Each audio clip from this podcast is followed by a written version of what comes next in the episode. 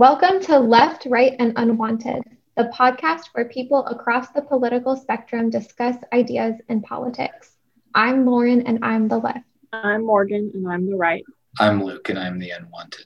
Joshua Hawley is the former Attorney General of Missouri and a current United States Senator for Missouri. He graduated from Stanford University and then later attended Yale Law School. For this episode, we read America's Epicurean Liberalism, which is a post liberal view written by Joshua Hawley on the current liberalist culture in America, and then his views on what needs to change to go back to more traditional American ideals. Josh Hawley's political career has had its ups and downs. He tied himself to Trump, probably closest on economic ties. Hawley is anti free trade and anti immigration. Uh, for instance, I just went to his Senate page. On here are Hawley says Biden's open border policies have created a moral crisis. Hawley blasts Biden's alarming complacency and reversal of TikTok bans. So, uh, you know, sort of anti-China economic rivalry thing. And then Hawley slams Senate China bill for cutting tariffs, failing to put American workers first. So again, both anti-China and also anti-free trade. Uh, and then on the highlights side, it says a trust busting agenda for the 21st century. Which, when I hear trust busting, the person I think of is Teddy Roosevelt, who coincidentally Josh Hawley admires and has written a biography about. His sort of politics and worldview is something called national conservatism. So, national conservatism especially looks at disaffected parts of America, such as the Rust Belt and rural areas that feel like society is changing too rapidly and they are being left behind, especially economically when it comes to manu- the outsourcing of manufacturing. These may be valid concerns. National conservatism then takes their disaffection and offers its own vision. National conservatism is now being used to intellectualize the Trump phenomenon which itself lacked a coherent ideology. And Hawley and, and Hammer and other thinkers are trying to capture those Trump voters. And because a lot of Trump voters were just loyal to Trump, who is not an ideology, he's just a person. So they're trying to put their own ideology for those voters. I read him as more of a post liberalist, and there's different strains of it. But on the right, it's the belief that virtue supersedes rights and liberty. Liberalism itself has failed. So post liberalism kind of takes a religious morality skew and try, like, the ultimate goal is to create a world where freedom and the common good can work together in harmony. But that's kind of achieved through traditional societal values. The other thing I don't think we said about him yet, that's a big part of his platform. He's incredibly anti big tech. That's one of the big things he's against. He's spoken out a lot against companies like Facebook, and he's been demanding a lot of accountability. Yeah, the idea that some businesses are too big and have too much power and have almost monopoly power and need to be broken up by the government and regulated. Eh, it's very Rooseveltian and, and turn of the century progressive. To jump into the essay itself, he starts off with an opening paragraph about the ancient Greek philosopher Epicurus, who taught that individual happiness was the aim of living and that pleasure was the sum of happiness. He would have loved 21st century America. Hawley describes our culture as distinctly Epicurean, the self fulfillment and the quest for individual self discovery. And sometimes when people talk about Epicurus, they kind of switch them out for the Cyrenaics who looked for sense pleasure and were really hedonists. Epicureans, yeah, they, they liked pleasure, but it's it's more of a detached pleasure that's found in contemplating life and, and being separate from the cares of the world than it is about orgies and feasts. That's a pretty common misconception a lot of people have. I don't completely disagree with his characterization of our culture as Epicurean. I think there's more focus today than ever before on leisure activities, especially during quarantine. All of this stuff blew up. Like everyone was baking bread, everyone was painting pictures. So I I think there's some truth in that. I don't know I agree that self-fulfillment our great national ambition. I'm not sure we have a national ambition right now. I, I think it kind of relates to another sort of misunderstood philosophical topic, the Nietzsche God is dead idea, where he was talking about how basically everyone's life revolves around religious observance. And so when society secularizes and people no longer have those values, if they don't replace it with anything, then you're just going to have nihilism where once if you remove a value or a purpose and you don't either get a new one or create your own then you're just sort of lost in a haze. That may be what he's getting at, and maybe where Americans are, where we just try to fill our time with Anything. yeah, anything fun, baking bread, Doing puzzles. and and it's individual happiness as defined by each person for himself. I mean, it's just what do I feel like doing? What's going to make me happy today? And there's not in society sort of a yeah. There's definitely not the like if if you went to you know Britain in you know the 40s, what's your goal today? They'd just be like, oh, you know, we're fighting like we're going to win World War II. That's that's the national goal. Most of us are focused on that, and that's just not something we have where we're all unified around some goal or purpose. I think the last time we had one may have been 9 11 or even Hurricane Katrina. Like it takes disaster to Yeah. bring about national unity, especially in a country as large as this. Yeah, and like what he's talking about here, it definitely has the vibe of like it's everyone for themselves in regard to self fulfillment and anything that you could possibly want out of life. It's up to you, and you're not responsible for anybody else's happiness either. Yeah, and he says Epicurean liberalism because he kind of ties the two together. So he takes the Epicurean part is this individual self fulfillment, making choices about yourself and viewing everything through the lens of yourself. And then he uh, coins it with liberalism, which is the idea of rights. And he says perhaps the best working definition of this worldview was offered by the Supreme Court 18 years ago in Planned Parenthood v. Casey. Here, here's the quote At the heart of liberty is the right to define one's own concept of existence, of meaning, of the universe, and of the mystery of human life. Beliefs about these matters could not define the attributes of personhood, were they formed under the compulsion of the state. And it's unknown who wrote that line, although I think it's pretty obvious that it's Kennedy because he's a terrible writer. This article was also written before Obergefell, the gay marriage decision, where that Kennedy did write the opinion, at least put his name on it, and he wrote something similar. He said, The Constitution promises liberty to all within its reach, a liberty that includes certain specific rights that allow persons within a lawful realm to define and express their identity, which sounds very similar to this.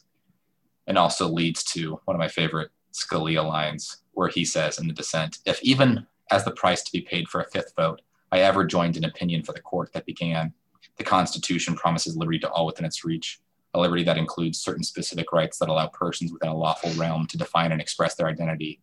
I would hide my head in a bag. The Supreme Court of the United States has descended from the disciplined legal reasoning of John Marshall and Joseph Story to the mystical aphorisms of the fortune cookie.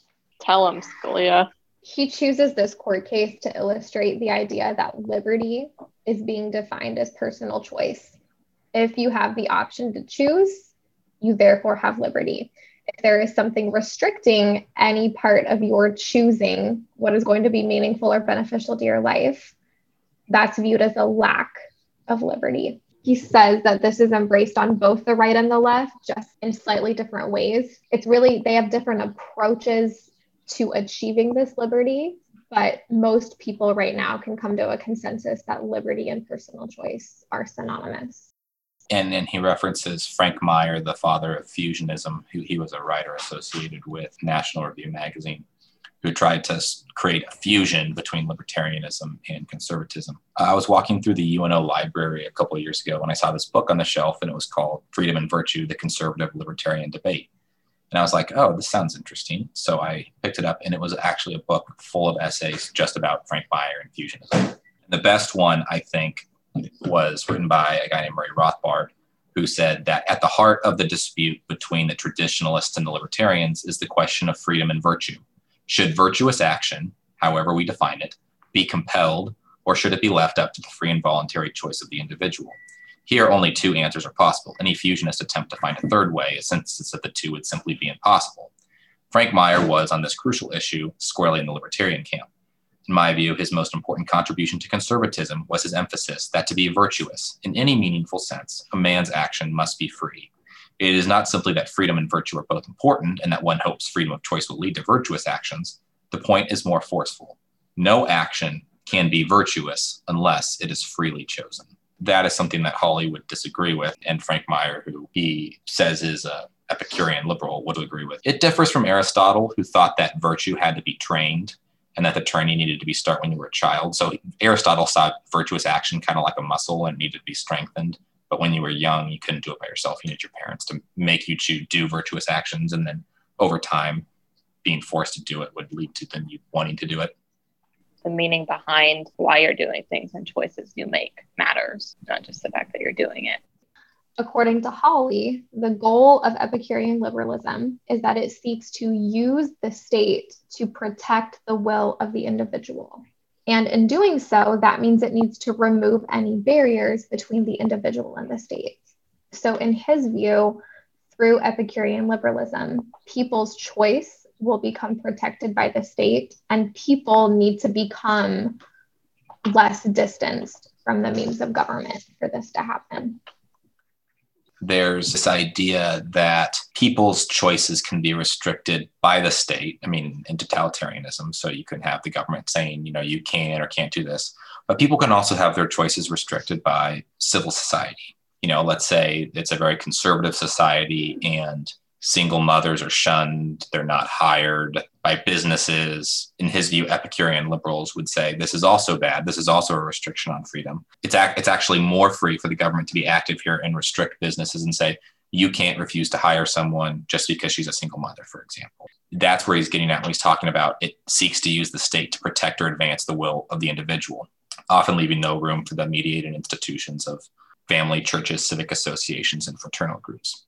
I don't think that's necessarily uh, the classic hallmark of liberalism. It's a classic hallmark of collectivism. For instance, the fascists did this. They wanted to make sure that there were no institutions outside of the state. Like the Boy Scouts were replaced with the Hitler Youth because the Boy Scouts weren't under the direction of the state, but Hitler Youth is is a state organization. And the communists did it in Eastern Europe. There's a book called uh, The Iron Curtain: The Crushing of Eastern Europe that talks about when the when the Soviets invaded uh, at the end of World War II, churches, Boy Scouts, Girl Scouts, and their equivalent of like the Lions Club and you know those kinds of organizations are all outlawed and replaced with communist organizations that are part and parcel of the state.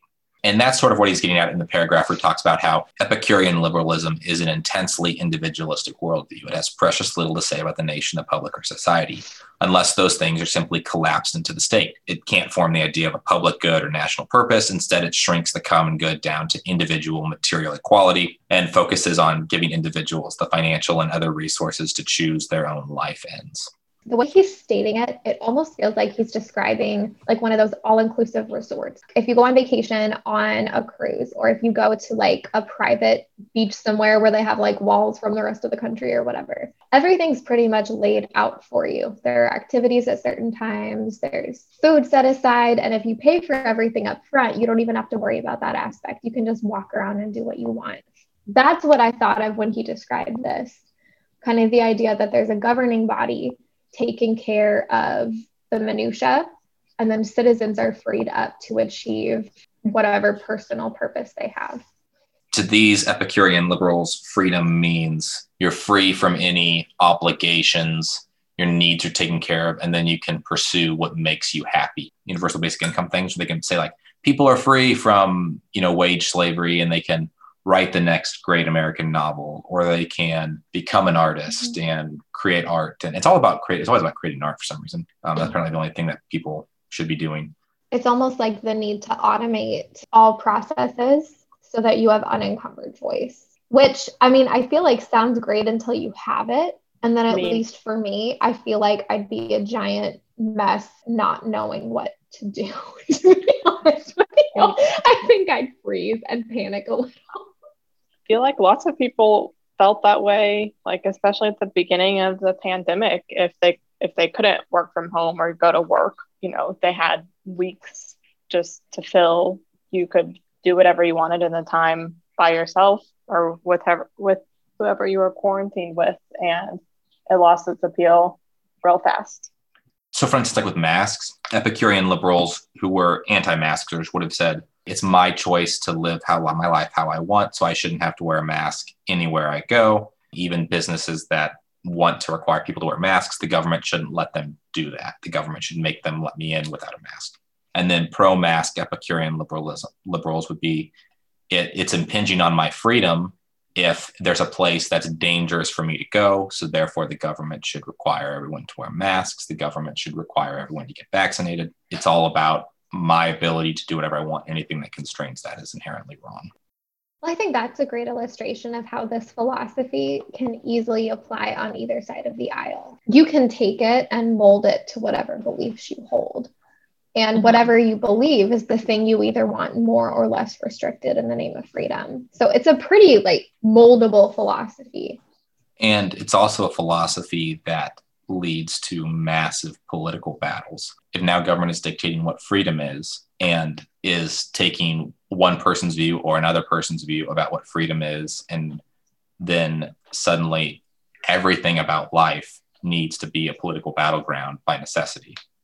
So before, maybe you could have some stores that required masks, some stores that didn't require masks. You could go to the ones that you wanted. Oh, that store's being irresponsible. I'm not going there. I'm going to go to this one where it's being responsible. Oh, that store's being anti-free. I'm going to go to the store that doesn't give you a mask.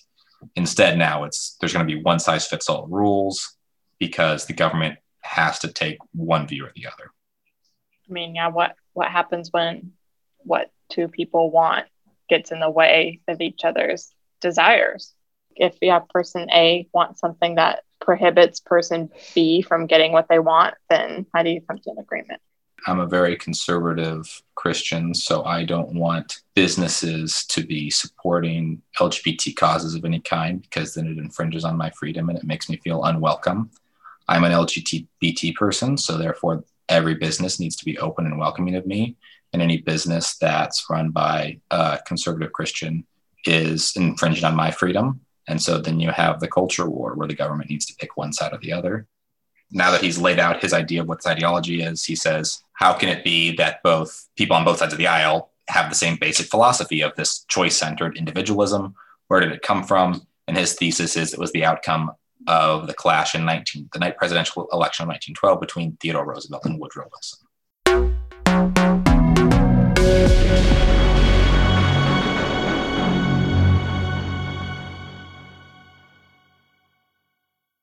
You see his ideology comes out in this description of, of the progressive era. He says American manufacturing erupted, driving millions of laborers from farms to cities. And that driving is the verb he uses. But if there's an industry that has a big boom and people go to work in it, they're not driven there, they're drawn there. The reason people left farms and went to manufacturing is because they wanted to. Farm work was incredibly long and dangerous, and American manufacturing gave them uh, a chance for better prosperity and, and, especially in the case of a lot of women, uh, a lot more individual freedom. And then he also says the uh, uh, immigration boom placed acute downward pressure on wages and strained cities' social infrastructures. This is a big thing from immigration restrictionists. Is it's bad for American laborers. It's the reason why Bernie Sanders opposes um, open immigration. It's the reason why Josh Hawley does. Is this idea that if you have more supply in the wage market, prices go down because supply goes up. It ignores the fact that demand also goes up. There was a Cuban boat lift in the 60s or 70s where basically Cuba allowed all Cuban refugees to go to Florida for like a week, and like 50,000 people showed up overnight, and uh, it, wages didn't go down; they actually went up.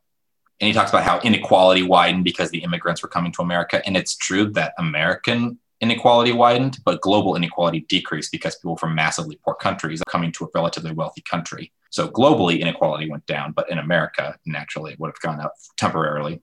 Hawley, as he mentioned earlier with his sort of talk about manufacturing, I think he has sort of the Jeffersonian yeoman farmer ideal for America. I've never seen the word yeoman used that many times in a row, but I also felt that he he viewed a lot of this change as kind of a misfortune for the country.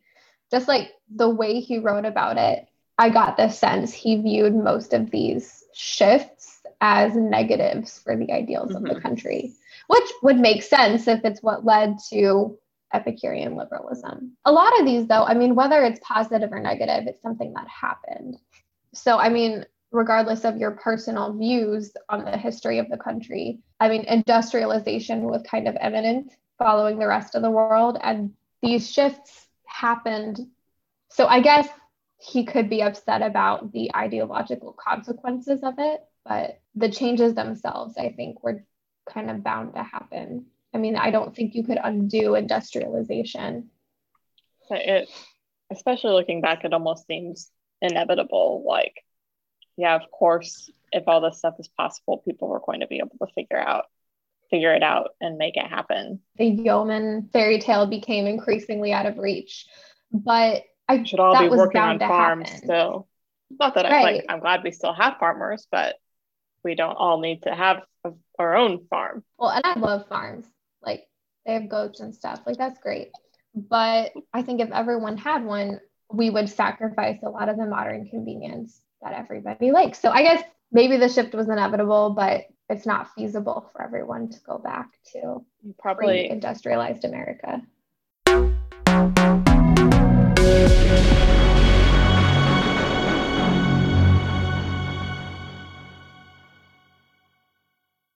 All the problems culminated in his view the, the progressive movement of which two strands came stand out above the rest roosevelt and wilson's who had similar but different strands of progressivism when he talks about Roosevelt, he says that Roosevelt's goal was to use the government to restore the old ideals.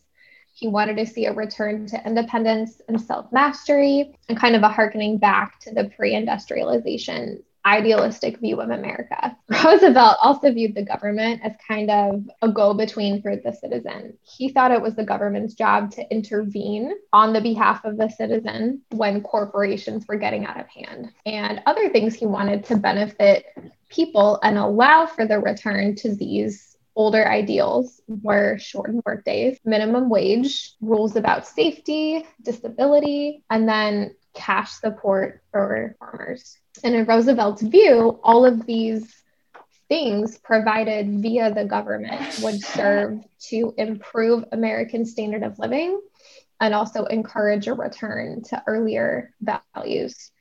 In Hawley's view, Roosevelt wanted to transmute personal independence into collective independence. And giant mm-hmm. corporations are the new normal. We need to learn to live with them, but the government should intervene so that they don't completely control our lives. And Roosevelt also saw virtue, um, sort of the yeoman ideal, as something that the government should be concerned with. And the government should try to cultivate certain characteristics in citizens, including virtue. He touched on incentivizing two parent households, which today is still actually tied into virtue in a lot of cases, but just little things the government could do to encourage people to behave in a certain way. And if you got than... a tax break or a benefit for being a two parent family, I mean, that probably worked for a lot of people. And having more than what, three children, which is just crazy. Like my intern at work um, was born in China during the one child only policy, and her mom moved to America because she wanted more kids. In 1912, Roosevelt runs for president against Woodrow Wilson. And can I put my tinfoil hat on for a second? Please do. In 1912, a powerful minor party broke away from the Republicans and adopted the name the Progressive Party. Roosevelt was drafted out of retirement to run for the Progressive Party or against the, the Republicans and the Democrats. As everyone knows, a splinter party, a party that splits the votes, the Progressive Party would split Republican votes. So the Progressive Party would pretty much necessarily hand the victory to the Democratic candidate both Teddy Roosevelt and Woodrow Wilson had very heavy ties to the Morgans, JP Morgan Trust, whereas Taft, who was the Republican candidate, was had heavy ties to the Rockefellers. So the theory is that the Morgans deliberately sabotaged Taft's campaign by having Roosevelt come out of retirement. The hmm. Progressive Party was heavily pietist and intellectual. A lot of WASPs. Uh, I found a New York Times article that called it a convention of fanatics it was the first convention to permit women delegates, so I think it's probably an appropriate adjective. Equality, those crazy women. But Wilson's idea of liberty uh, differed from Roosevelt's. He viewed um, Roosevelt's view as corporate liberty, and he felt that that could not exist unless liberty belonged exclusively to the individual it's a similar ideal that can appeal to multiple sides because he also ran on a platform of liberty. They both did. But his, he envisioned fewer regulations. It's I don't know if it's a Hawley quote or a Wilson quote specifically. I think it's Wilson, but it says in here if the government looks after everything, who looks after the government? So it seems to me like his platform was really just designed to be reactionary to Roosevelt. He's only described in here in oppositional terms to Roosevelt, which I guess also makes sense because Hawley wrote a book on Roosevelt and really, really mm-hmm. likes him. And this is something that I wonder how accurate it is. Because whenever you talk about politicians, there's always the gap between rhetoric and reality. And it's how much of this was just Wilson trying to look different from Roosevelt. I mean, his big thing, Wilson's big thing at the Treaty of Versailles was national self determination, except for the Germans who didn't get it, thereby causing World War II. So he saw definitely people as composed of groups at that time, uh, ethnic and, and national groups. I pulled up the party platforms for the Progressive Party and the Democratic Party in 1912 to see how similar and how different they were there's not a whole lot of overlap. So, for instance, they both advocate for a single presidential term. They both talk about an eight hour workday. They both talk about cartelizing industry so that um, corporations don't have too much power. There's this funny line in here where the progressives say they need to dissol- dissolve the unholy alliance between corrupt business and corrupt politics. And then they advocate for the establishment of a strong federal administrative commission of high standing which will maintain permanent active supervision over industrial corporations. Well, if you're wanting to dissolve the alliance of government and business, I don't know if creating a permanent government department to work alongside business is going to do that. I would not fact, expect so. But there's really not a whole lot in here, in the party platforms at least, that corresponds to the things that Hawley talks about.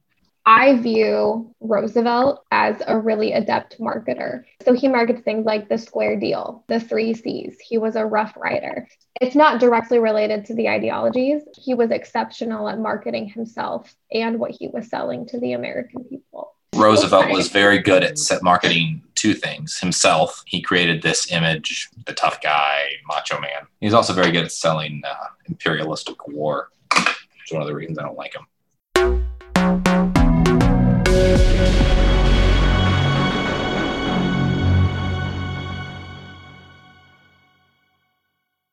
So Hawley basically posits that Roosevelt's new nationalism and Wilson's new freedom were synthesized into a new liberalism, a new Epicurean liberalism that became entrenched in America and is still today. And he says the liberalism is best embodied by a different Roosevelt FDR is where Hawley reveals that you can really see the new Epicurean liberalism come into play.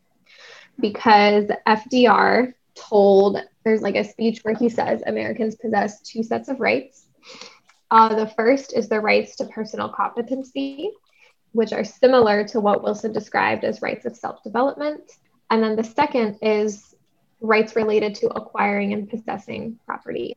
The second set of rights in, in FDR's mind are created to serve the first. You have to make acquiring and possessing property fulfill personal competency. Sounds a lot like Epicurean liberalism as defined well, by Hawley. That idea of two sets of rights is now enshrined in United States constitutional law.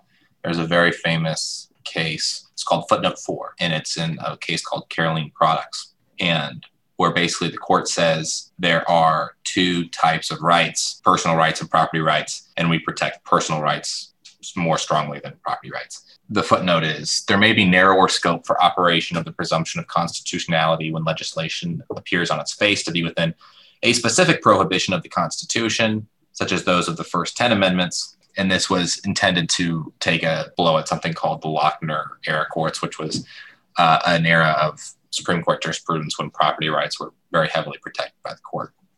And th- this is a, a very pretty mainstream view of rights now. You'll hear things like well, economic rights are second tier rights to people today.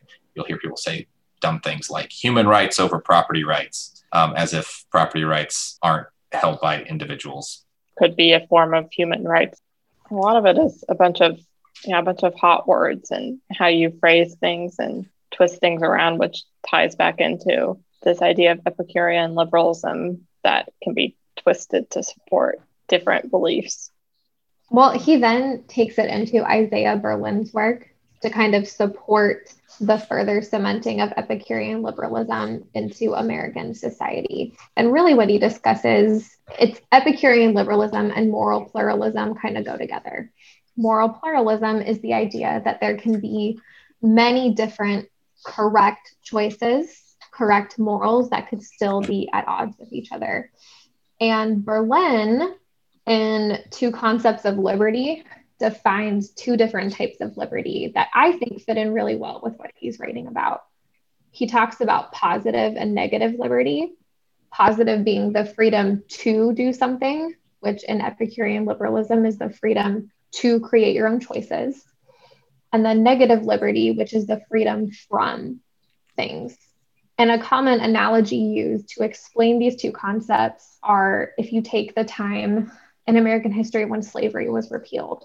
Former slaves gained negative liberty, as in they gained the right to not be somebody's property anymore, but they didn't really gain any positive rights. They had the freedom to not be one thing, but they didn't have the freedom to be another. I think positive and negative liberty fit in really well with Epicurean liberalism because that is advocating for both all things at all times. You need the freedom to do everything by being free from everything holding you back.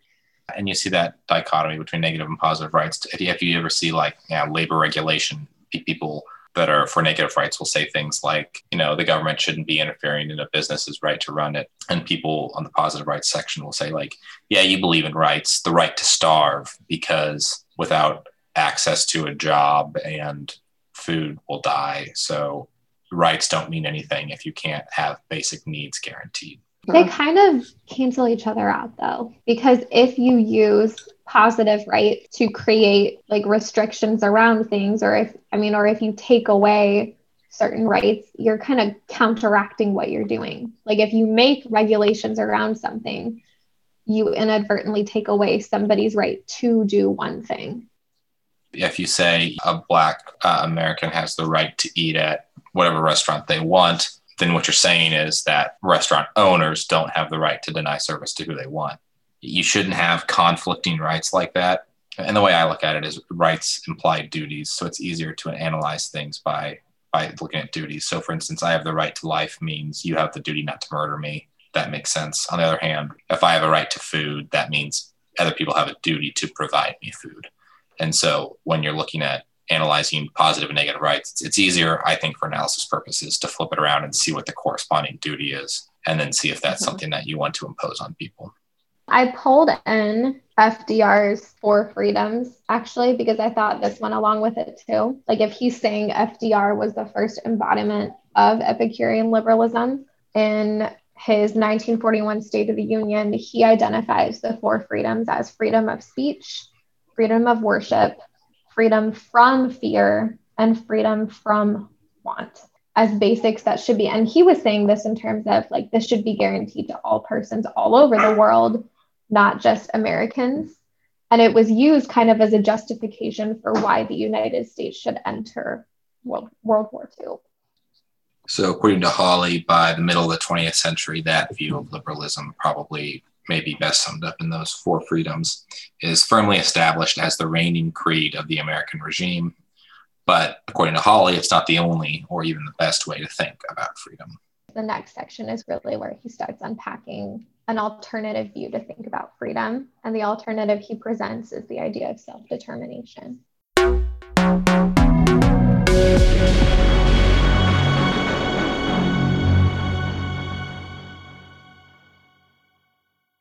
He says, What's the benefit of casting liberty as self development? And he says, Well, it teaches us to be skeptical of identifying the state with the people. It makes us understand that there's no corporate liberty without individual free liberty, because either the individual is free or he's not. To speak of his finding freedom by submitting to the state or to society or to some other corporate thing is confused and dangerous thinking. This makes me think of Rousseau's freedom is submitting to the general will idea. But he says still, the ethic of self development leads to a conception of liberty that is radically solipsistic, even antisocial, and it suggests that freedom is best pursued alone.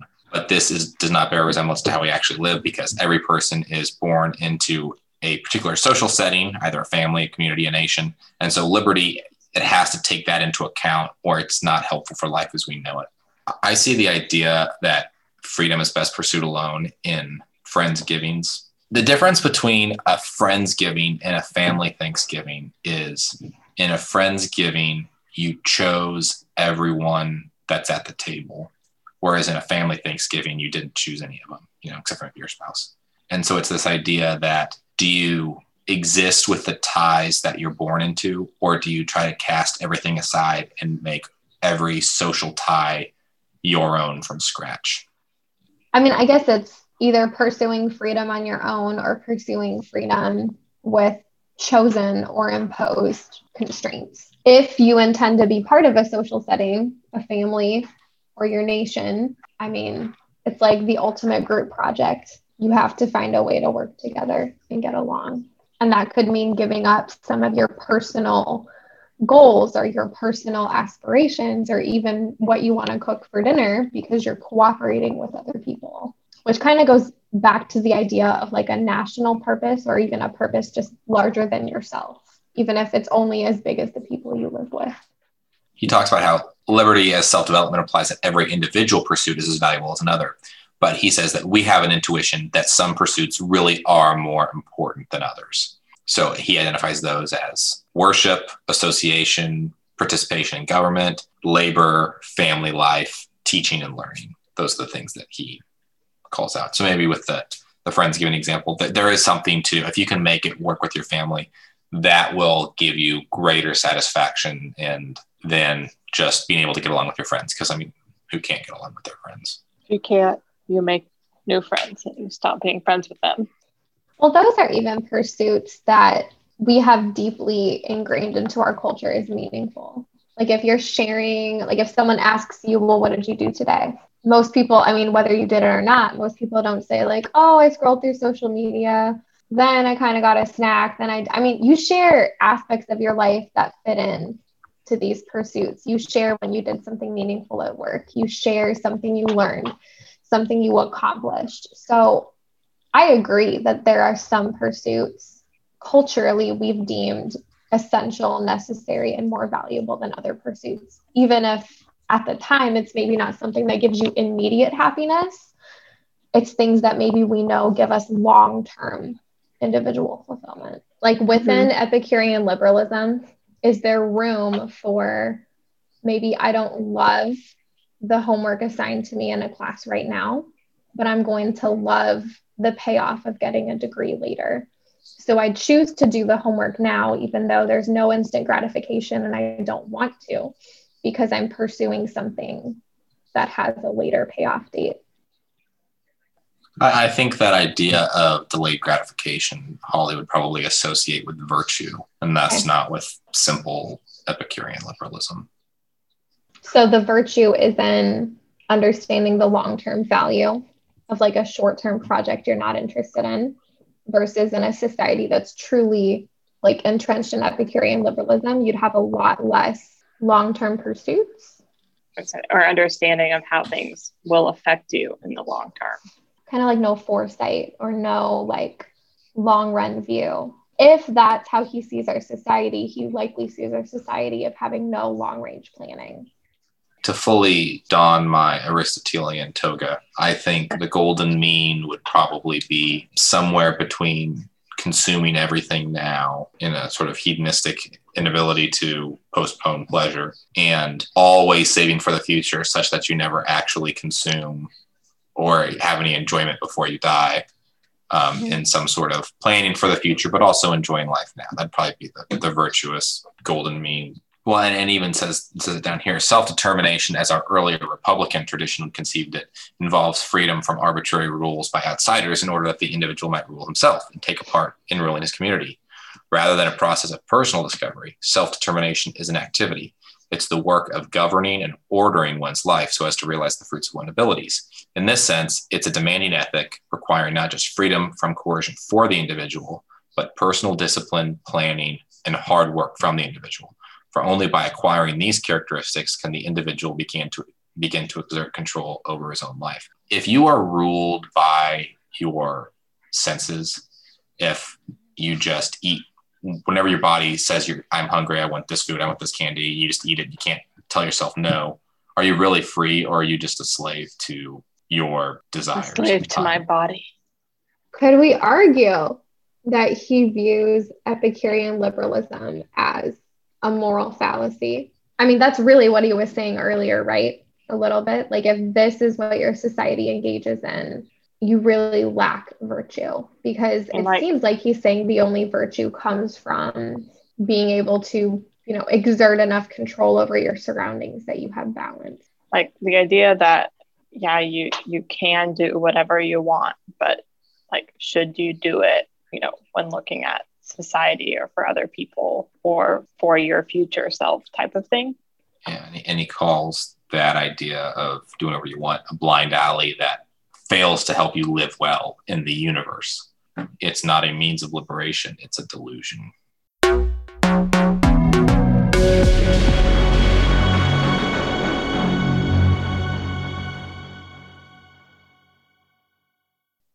he seems to be advocating for some kind of Aristotelian virtue, a Roman concept of citizenship for the good of the polis or the community.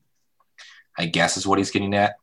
But he he he says that understanding liberty as self determination uh, suggests different political agendas. He talks about how do we strengthen private associations and social structures to allow individuals to put their lives in order, rather than focusing on equality like the left or maximizing growth in the economy like the right. How do we get to an economy where workers can support themselves with their own labor and improve their station in life?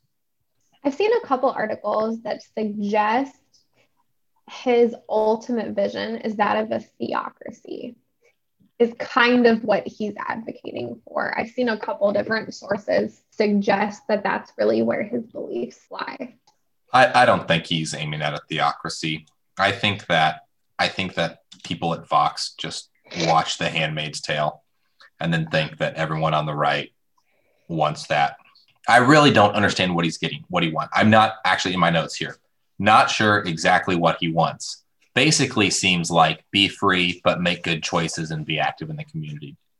And this is something that really irritates me about politics is when people talk only in abstractions, which I, which is what he does this whole time. There's no concrete. How does this look like in practice? so much about politics and you know government if everybody was just a good person that yeah do what you want as long as it's morally correct we wouldn't need a lot of this stuff like but that's not the case.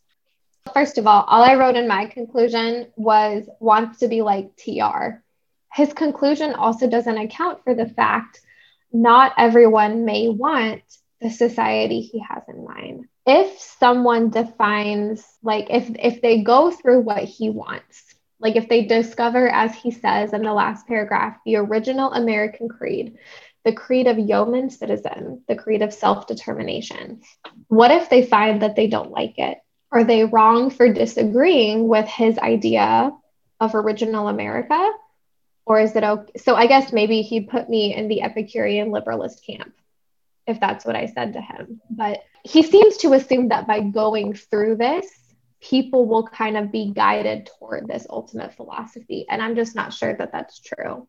He says self determination presses us to work for an economy through which the ideal of independence can be realized. That is an economy that allows every worker to support himself by his own labor, and basically this idea of self determination. And but I think, like you said, there are some people that don't want that. There are some people that are perfectly happy going someplace else for 40 hours a week and doing whatever they're told for 40 hours a week. And they have security, they have their health insurance, they have some disposable income, and then they're going to come home and do what they want in the meantime. They, they don't want to be, you know, an entrepreneur. They don't want to have that independence. Like H.L. Mencken says, the average man does not want to be free. He simply wants to be safe.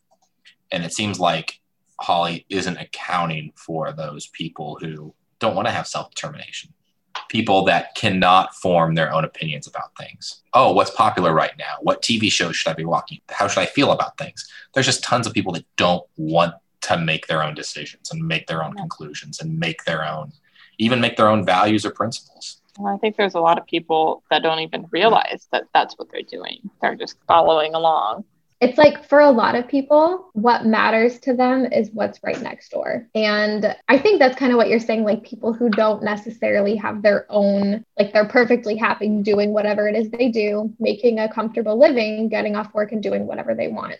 Like there are plenty of people, I think, and it's not like a fault, it's just the way it is that are not going to buy into his um nostalgic American creed. I, some people are just happy with the way things are. And they also view that large scale politics don't have a huge bearing on their day to day life. And that's mm-hmm. okay. But people who think that way are going to have trouble embracing this kind of there's no plan for it, but finding this old American creed. Not everybody wants to fight every day for some perfect ideal. And, and it may be less a an attempt to set out his own program as I think more an attempt to lay out what's currently going on and why he has a problem with it than necessarily a comprehensive counter program. I do think he makes a really good case for it right up until the end.